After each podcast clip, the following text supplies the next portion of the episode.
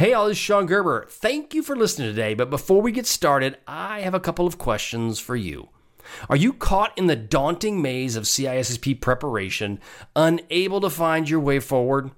That's precisely where I found myself when I began studying for the CISSP. Overwhelmed would be an understatement. There are now an ocean of CISSP training programs available, and are you unsure which ones to trust? I remember the struggle, but there was nothing accessible to me outside of the pricey boot camps. And that's precisely why CISSP cyber training came into existence to illuminate your pathway towards acing the CISSP exam. At CISSP Cyber Training, I've forged the CISSP blueprint into a step by step guide to navigate you through the intricacies of the CISSP journey, designed to provide you the direction and guidance you need to pass the CISSP exam confidently. But don't just take my word for it. Listen to what one of my students, Kevin Fallon, had to say about the CISSP blueprint. This is precisely what I needed in your course direction. The blueprint is the perfect roadmap to stay on track. I appreciate its clarity and tangible sense of progress it brings. A phenomenal tool for revision. And then there was another from Christopher Wagstaff. Shon Gerber, your guidance was invaluable throughout the CISSP study and certification process. Thank you for breaking the monotony.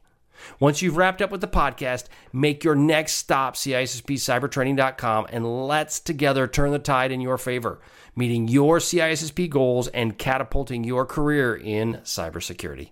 Now, without further ado, let's get going. Giddy up. Welcome to the CISSP Cyber Training Podcast, where we provide you the training and tools you need to pass the CISSP exam the first time. Hi, my name is Shon Gerber, and I'm your host for this action packed, informative podcast. Join me each week as I provide the information you need to pass the CISSP exam and grow your cybersecurity knowledge. All right, let's get started.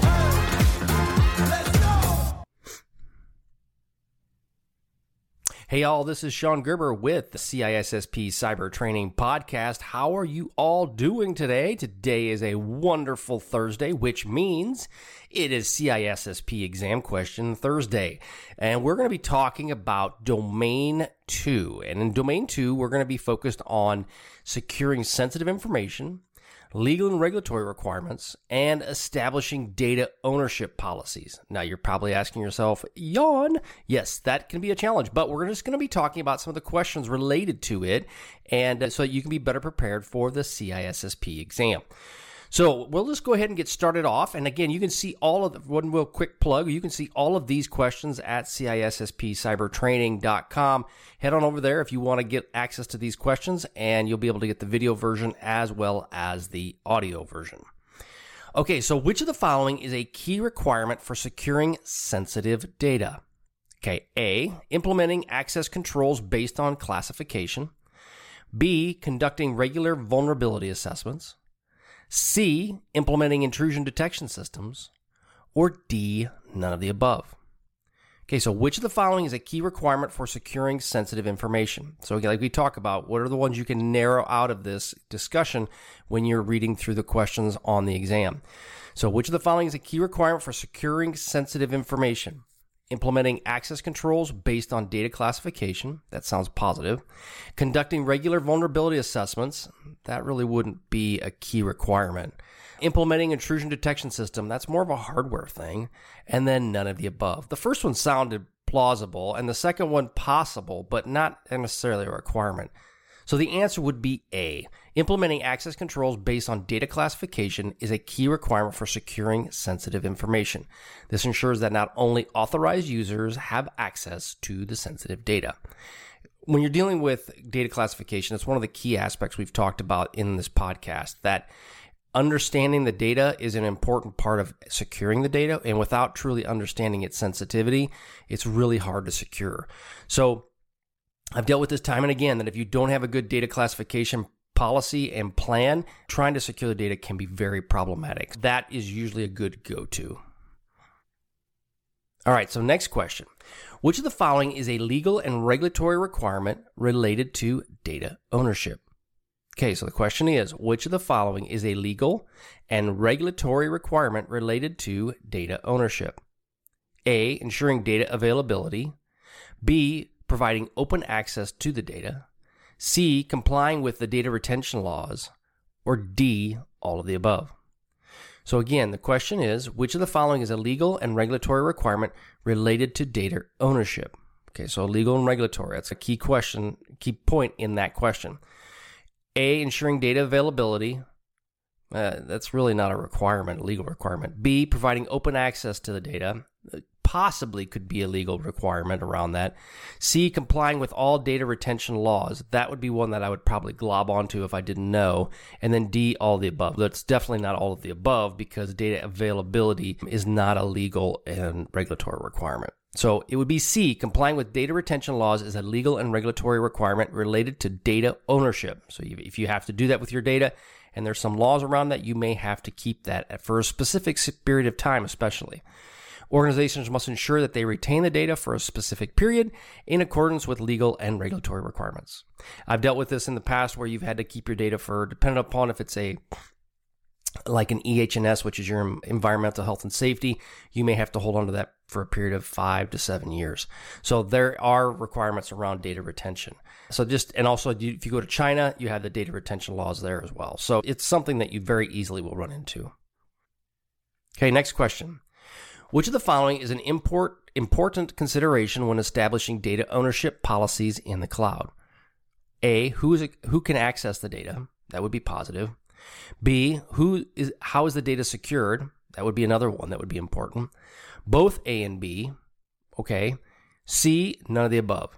None of the above is it's an easy one of these when it's none of the above and one for sure is correct. So it's definitely not the D.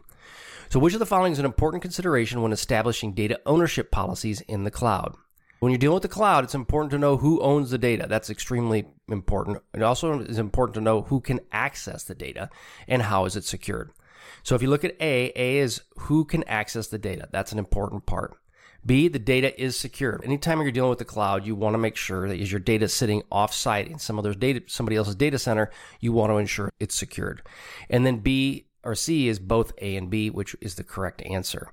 So C, both both who have access to the data and how the data is secured are important considerations when establishing data ownership policies in the cloud. Organizations must ensure that they understand the cloud, service providers, security controls, and have ability to monitor and manage and access the data. What that basically is saying is just that you need to understand not just how it's secured from your standpoint, but also how the cloud provider is securing it. One of the things as a security professional you'll want to ensure is that as you're interviewing, we call them SaaS providers, your software as a service providers, that they are protecting your data in a, the proper way. Same with IaaS, your inf- your infrastructure as a service providers. You also want to ensure that if they're dealing with any sort of data protection, they are doing that in a proper format as well. Sorry if I sound a little congested. I am fighting a cold, so it's unfortunate in the summer. That's just not fun. All right, now question four What is the purpose of the data classification scheme? A, to determine the value of the data. So it's a data classification scheme. Does it determine the value? Not necessarily. B, to determine the sensitivity of the data. That would be a likely option. C, to determine the storage requirements of the data. It wouldn't necessarily, it would help to determine some of those storage requirements, but not necessarily. And then D, all the above. I know it wouldn't determine the value, so D is out. And uh, since I know it's not determining the value, the data classification doesn't, then from there you will go and determine that's probably B or C. So again, what is the purpose of data classification scheme? A, to determine the value of the data. B, to determine the sensitivity of the data. C, to determine the storage requirements of the data. Or D, all of the above. And the answer is B. The purpose of the data classification scheme is to determine the sensitivity of the data. This allows organizations to implement appropriate access controls and security measures to protect the data. And that is true. You wanted to, when you're, the data classification aspects will help you as you walk through that process. What is the actual sensitivity of it? Now, the sensitivity of the data, once you determine that, then you may determine you you may have an idea of what the value is before you determine the sensitivity because realistic, realistically uh, right now I've worked with some of my senior leaders around the controls of the data and around what the value is of that data. And I have to understand from them once I know what the value is of it then I can work with them on how to best create a data classification. But if they don't know the actual value I still then help create that classification based on what they feel the value might be.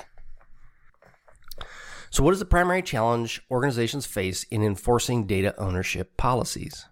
So, again, the question is what is the primary challenge organizations face in enforcing data ownership policies? A. Limited availability of security technologies. B. Lack of employee awareness and training. C. Inadequate policies and procedures. Or D. Resistance from business units. Okay, so let's go to the question again. What is the primary challenge organizations face in enforcing data ownership policies? Okay, so let's go into it's a challenge around enforcing the policies. A, limited availability of security technologies. That usually is not the case because you can use any sort of technologies can be implemented. That wouldn't necessarily challenge your data ownership policy. B, the lack of employee awareness and training. That is possible. C, inadequate policies and procedures. I guess that's possible too, but you may have great policies and procedures in place, but that doesn't mean they're going to follow it. And then resistance and business resistance from the business units. Most of the business units understand data ownership, and so you really don't get a lot of resistance from them. So again, what is the primary challenge organizations face in enforcing data ownership policies? A. Limited availability of security technologies. B. Lack of employee awareness and training. C. Inadequate policies and procedures. Or D. Resistance from the business units.